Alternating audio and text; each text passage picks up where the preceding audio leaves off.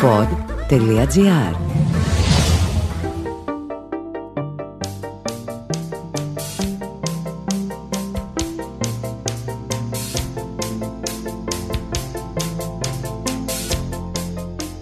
Ακούτε το Home Studio με τον Δημήτρη Μπάρμπα.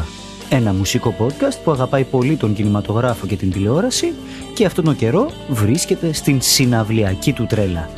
Σε παραγωγή του pod.gr. Κάθε Παρασκευή για όλο τον Ιούνιο και τον Ιούλιο καινούριο επεισόδιο γεμάτο από τις συναυλίες που έγιναν την εβδομάδα που πέρασε και τις συναυλίες που πρόκειται να γίνουν την εβδομάδα που έπεται. Μην ξεχνάτε λοιπόν εγγραφή όπου και αν ακούτε αυτό το podcast και πατήστε και το καμπανάκι για να μην χάνετε κανένα καινούριο επεισόδιο. Για πάμε να δούμε τι είχαμε αυτή την εβδομάδα. Πέρα από τις άπειρες και εντυπωσιακές συναυλίες, είχαμε και πολλά νέα που μας κάναν ιδιαίτερη εντύπωση. Ένα από τα πιο ιδιαίτερα νέα λοιπόν που ακούσαμε τις τελευταίες μέρες έχει να κάνει με τους Metallica και μια φιγούρα της 80s rock σκηνής που ήταν ο Kip Winger. Για όποιον δεν το θυμάται, ένα από τα σπουδαιότερα βίντεο κλιπ των 90s ήταν αυτό που έγινε για το τραγούδι των Metallica Nothing Else Matters. Εκεί τα μέλη του συγκροτήματος είχαν φτιάξει ένα αυτοσχέδιο στόχο για βέλη που είχε πάνω του το πρόσωπο του καημένου του Kip Winger. 30 ολόκληρα χρόνια μετά, ο James Hetfield, τραγουδιστής των Metallica, απολογούμενος για αυτό το συγκεκριμένο περιστατικό, ζήτησε συγνώμη από τον Winger, λέγοντας ότι ο ντράμερ του συγκροτήματος, Lars Ulrich, είχε βάλει τον στόχο γιατί το είχε βρει καλή ιδέα. Ο Ούλριχ βέβαια, καλεσμένος στον Howard Stern, είχε πει ότι ναι, έριχνα βελάγια στον Κιπ, αλλά δεν ήταν τίποτα προσωπικό. Για την ιστορία να πούμε ότι οι Μετάλλικα είχαν και έχουν τη δύναμη να ανεβάζουν και να κατεβάζουν καριέρες άλλων μουσικών. Ένα πολύ δυνατό παράδειγμα είναι και η Ghost, που είδαμε πρόσφατα στο Athens Rocks, οι οποίοι εκτινάχθηκαν μουσικά όταν ο ίδιος ο James Hetfield έδινε μια ηχηρή παρουσία στις συναυλίες τους και φόραγε μπλουζάκια με το λογότυπό τους. Ο Kip Winger πάντως, σκουπίζοντας τα βελάκια από το πρόσωπό του, δήλωσε σε δεύτερο χρόνο ότι ο James Hetfield είναι ένας πολύ σεβαστός άνθρωπος που ίσως σε ένα παράλληλο σύμπαν θα μπορούσε να είναι και φίλος του.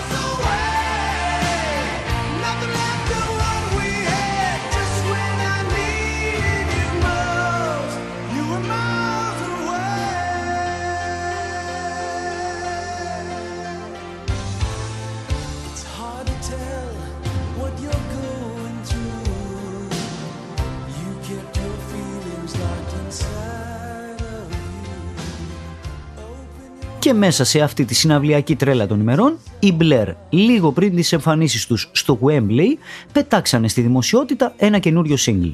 Το τραγούδι διαδέχεται ένα ακόμα single που είχε κυκλοφορήσει πριν λίγο καιρό και είχαμε μιλήσει μάλιστα και σε αυτό το podcast για εκείνο το οποίο ονομαζόταν The Narcissist. Να θυμίσουμε ότι ένα από τα πιο σημαντικά από εμπορικής πλευράς tour που πρόκειται να συμβεί το επόμενο διάστημα είναι αυτό των Βρετανών Blair που επιστρέφουν στη δισκογραφία μετά από 8 ολόκληρα χρόνια.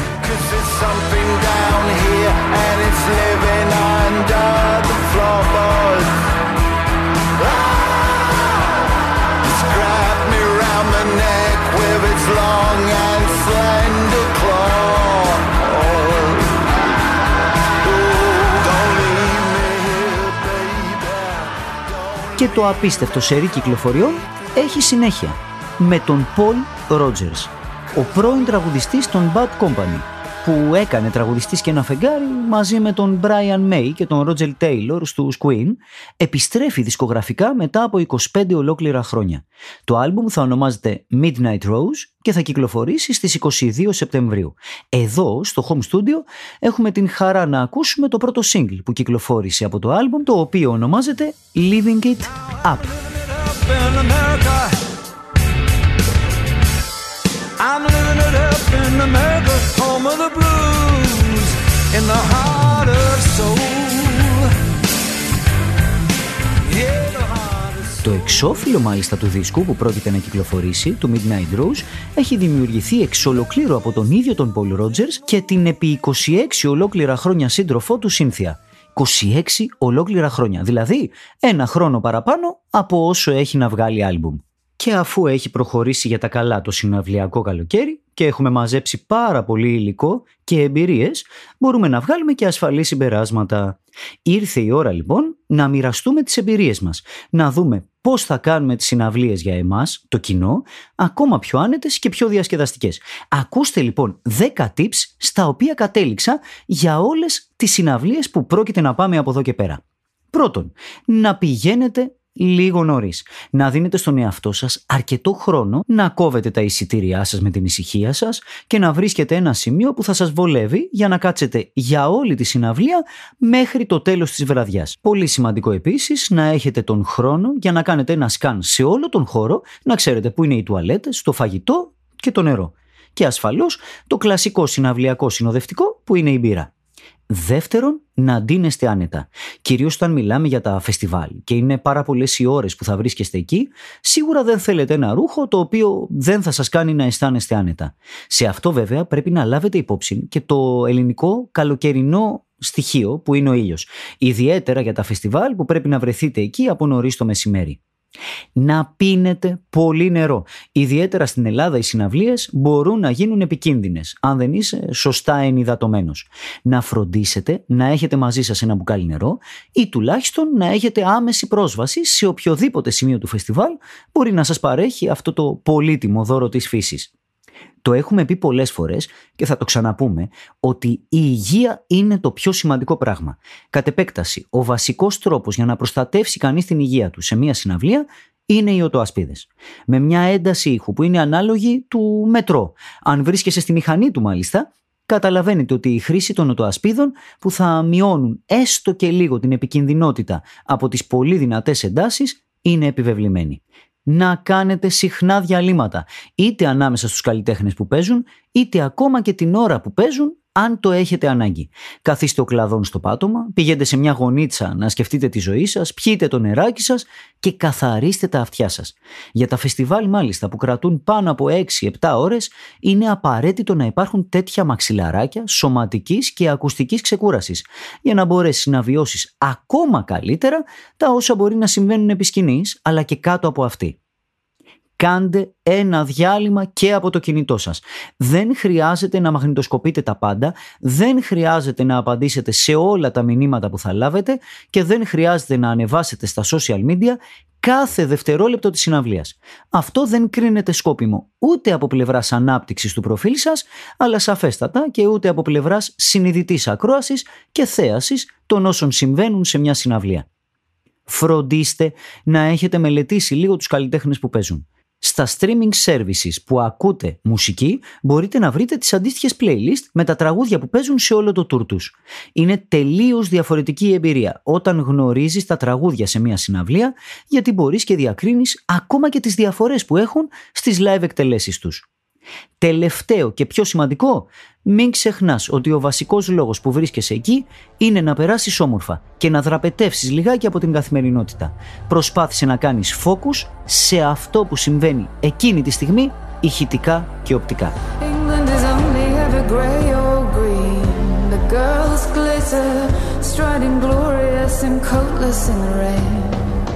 I remember falling through these streets, somewhat out of place, if not for the drunkenness.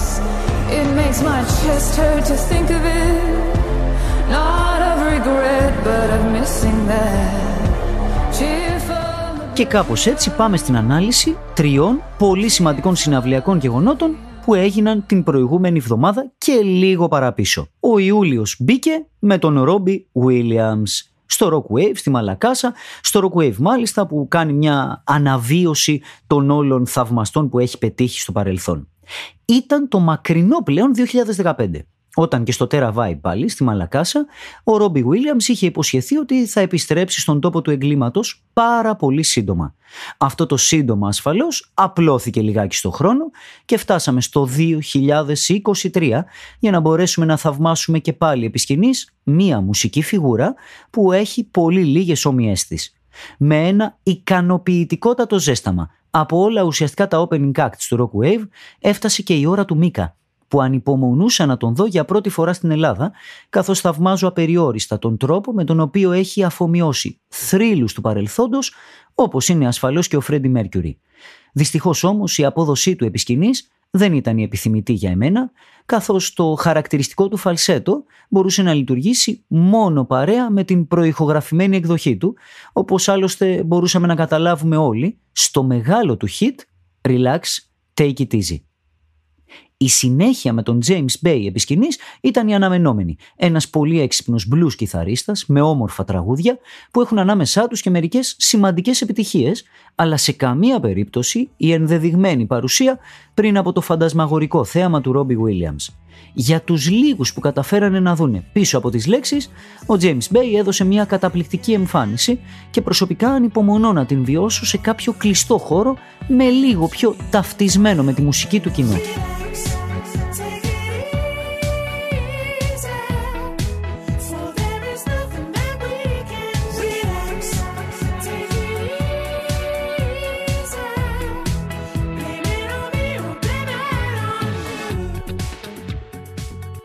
Και ερχόμαστε στον Ρόμπι, στον κατά τα άλλα πολύ αγαπημένο Ρόμπι Williams, ο οποίος κινητοποίησε μια τεράστια μάζα αντιδράσεων στον κόσμο του διαδικτύου μέσα από την άκυρη, σαφέστατα αναφορά του σε ένα στερεότυπο που έχει δημιουργηθεί για τους Έλληνες που αφορά στην σχέση μας με τα χρήματα, την φτώχεια, αλλά όπως άφησε να εννοηθεί και την αρπαγή. Ο Ρόμπι Williams σε αυτό το live ήταν άκρος ομιλητικός και σε πρώτη φάση ήταν κάτι που με προβλημάτισε, διότι άρχισα πολύ γρήγορα να αντιλαμβάνομαι ότι αυτό θα μας στερήσει πολλά τραγούδια από το setlist, στο οποίο θα μπορούσαν να βρίσκονται ύμνοι του παρελθόντος, όπως το Me and My Monkey, το οποίο το είπε ακαπέλα αυτή τη φορά, μέχρι ένα σημείο του τουλάχιστον, ή ίσως και κάποια τραγούδια των Take That, αν θέλετε, για κάποιους, όχι για εμένα.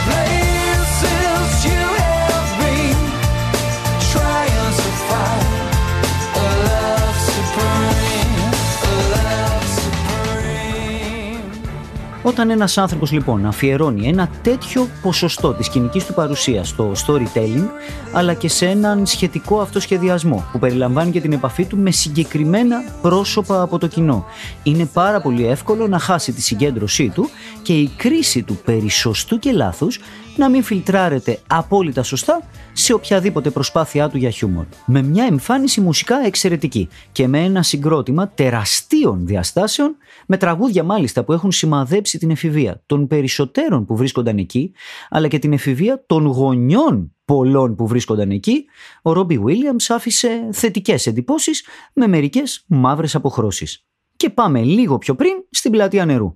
Άμον Άμαρθ κορυφαίοι στον χώρο του Viking Metal. Αν δεν σας λέει τίποτε αυτό, σίγουρα θα σας είπε αν βρισκόσασταν κάπου στην Αθήνα, σε ολόκληρη την Αθήνα, εκείνο το βράδυ. Παίζει η ένατη μέρα του release να ακούστηκε όχι απλά σε όλη την Αθήνα, αλλά και στα περίχωρά της. Η τελευταία metal μέρα λοιπόν του release ήταν εξοντοτική για όσους βρεθήκαν έστω και 150 μέτρα από τη σκηνή.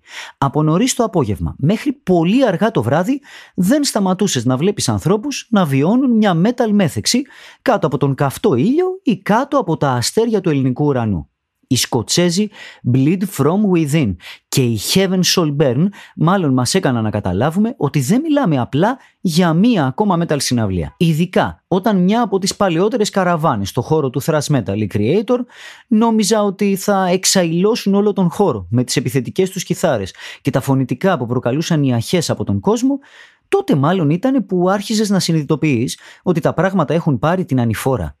Γνωρίζαμε άλλωστε πολύ καλά τι δύναμη έχουν οι creator επί σκηνής, αλλά και τι επαφή μπορούν να αποκτήσουν με το κοινό τους, όπως επίσης γνωρίζαμε πολύ καλά και το αντίστοιχο στοιχείο που συμβαίνει με τους Amon Amarth που βρέθηκαν στην κορυφή του line-up. Μεταφερθήκαμε λοιπόν για λίγο στον χρόνο, μπήκαμε και εμείς σε μία οικογένεια Viking, κάναμε κουπί, ήπιαμε την πύρα μας, πολεμήσαμε για τα ιδανικά μας και στο τέλος της συναυλίας πήραμε το δρόμο προς τη Βαλχάλη.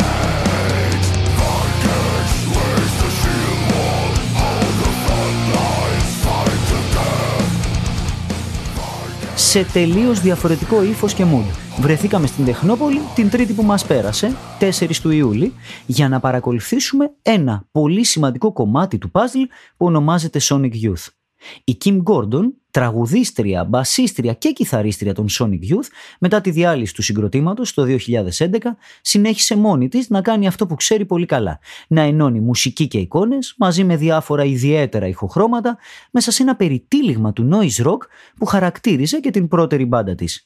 Σε μια ηλικία που ακουμπάει τα 70 και με μια εμφάνιση που δεν συνάδει ούτε με έναν άνθρωπο 30 και 40 χρόνια μικρότερό της, η Kim Gordon μέσα από τα άπειρα βραβεία της, συγγραφικά και μουσικά, ξεδίπλωσε την εμβληματική της προσωπικότητα και μέσω αυτής μια ολόκληρη εποχή και μια ολόκληρη γενιά γυναικών που πρεσβεύουν εκείνη τη στάση ζωής που αποτελεί έμπνευση για τον αγώνα δικαιωμάτων όχι μόνο του γυναικείου φίλου αλλά και κάθε ανθρώπου που πατάει σε αυτόν τον πλανήτη.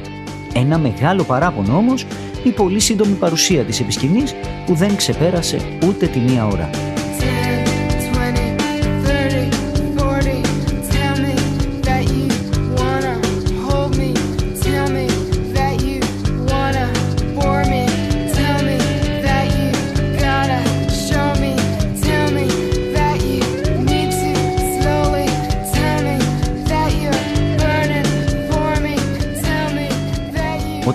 Όταν ηχογραφείται αυτό το podcast, βρισκόμαστε πολύ λίγες ώρες μάλιστα πριν από ένα πολύ σημαντικό φεστιβάλ που συμβαίνει στη χώρα μας και αφορά σε ένα είδος μουσικής που σπάνια φωταγωγείται. Μιλάμε για το Sweet Summer Sun Festival, το οποίο με την jazz αισθητική του έχει ένα εκπληκτικό line-up που αποτελείται από τη Solstice, τους Nucleus Trio, τους Take Off Collective και τους πολύ υπεραγαπημένους μου θα πω Aristocrats. Μιλάμε για την κορυφή του μουσικού Ολύμπου με τους θεούς αρίστοκρατς να μπλέκουν fusion, jazz και rock σε ένα φοβερό σύνολο πραγμάτων που αξίζει πραγματικά να δείτε. Μάλλον που άξιζε να έχετε δει γιατί έχει περάσει το φεστιβάλ τώρα, ελπίζω να πήγατε. Για τα όσα συνέβησαν όμως σε αυτό το φεστιβάλ, που είμαστε ήδη σίγουροι ότι θα είναι πολλά και όμορφα, θα μιλήσουμε στο επόμενο επεισόδιο που θα τα έχουμε βιώσει κιόλας πάμε να δούμε και την ατζέντα της επόμενης εβδομάδας. Πέρα από το Sweet Summer Sun Festival που ουσιαστικά συμβαίνει χθες, έχουμε και το Rock Wave που έχει κάνει μια πολύ δυνατή επάνωδο με τους αγαπημένους μου Deep Purple, 7 του μηνός, Παρασκευή, και τους Saxon μαζί τους σε προχωρημένη μεν ηλικία, αλλά ακόμα πολύ ενεργητική δημιουργικά και οι δύο είναι έτοιμοι για τον θαυμασμό μας άλλη μια φορά στη χώρα μας.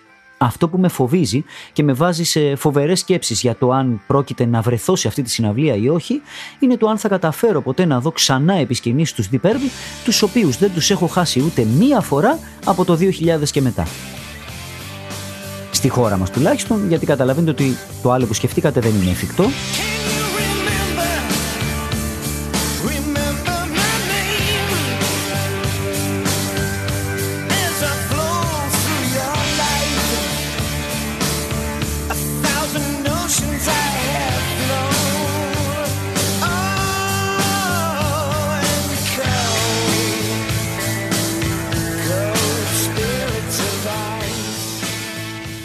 επόμενη ακριβώς ημέρα, πάλι στον ίδιο τόπο, στο Terra Vibe, στη Μαλακάσα, 8 του Ιουλίου, θα δούμε τους Black Keys, οι οποίοι ελπίζουν να πάρουν το αίμα τους πίσω από τη μέτρια εμφάνιση που έδωσαν πριν μερικά χρόνια. Μαζί τους μάλιστα θα βρίσκεται και ο Maynard Κίναν, τραγουδιστής των Tool, με το φοβερό του σχήμα, το πολύ αρτιστικό του σχήμα τους Σπούσιφερ. Παρέα τους, άλλο ένα πολύ αγαπημένο πρόσωπο του ελληνικού κοινού, ο Βίλε Βάλο, ο οποίος μέσα στα πολλά που θα πει, θα πει και κάποιες νοτούλες από χιμ. Τρίτη σερή ημέρα όμως για το Rock Wave έχει χρώμα Ελλάδος. 9 του Ιούλη είναι που οι Villages of Ioannina City, 1000 Mods, Mother of Millions, Sadhus, Project Renegade, Soundtrack και Guns Gun θα καταλάβουν τη σκηνή του Rock Wave για να δείξουν την δύναμη που έχει η ελληνική metal, rock και stoner σκηνή.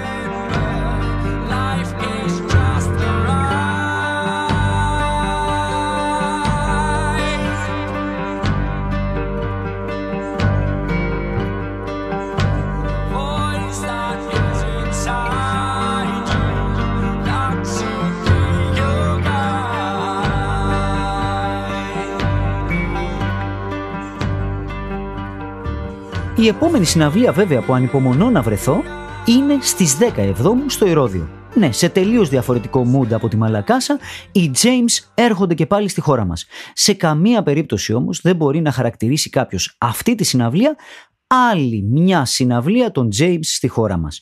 Το συγκρότημα θα βρεθεί στο Ηρώδιο μαζί με μια συμφωνική ορχήστρα 22 ατόμων αλλά και μια gospel χοροδία. Έτσι λοιπόν περιμένουμε εντυπωσιακές ενορχιστρώσεις από τα έτσι κι αλλιώς αγαπημένα του ελληνικού κοινού Sometimes, Señorita, Getting Away With It και πολλά πολλά ακόμη που έχουμε αγαπήσει και έχουμε τραγουδήσει στις προηγούμενες συναυλίες τους.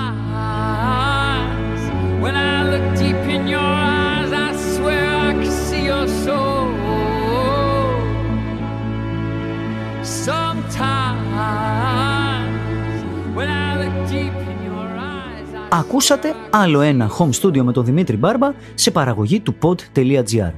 Ένα home studio που βρίσκεται στην συναυλιακή του τρέλα και έχει καινούριο επεισόδιο κάθε Παρασκευή. Μην ξεχνάτε, Κάντε follow σε όλα τα social media, στο pod.gr, σε εμένα τον ίδιο ως Mr. Music GR και εννοείται ξέρω ότι είσαστε πολύ περισσότεροι από αυτούς που έχετε κάνει εγγραφή. Πηγαίνετε εκεί που ακούτε στο Spotify, στο Google Podcast ή στο Apple Podcast, κάντε follow το Home Studio και πατήστε και το καμπανάκι για να μην χάνετε κανένα καινούριο επεισόδιο.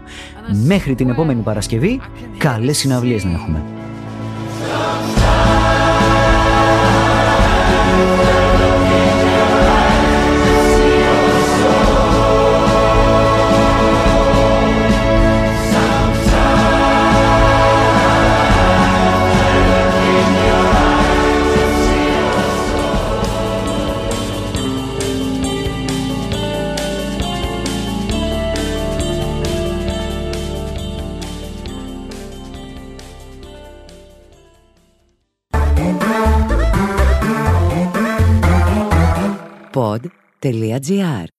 Το καλό να ακούγεται.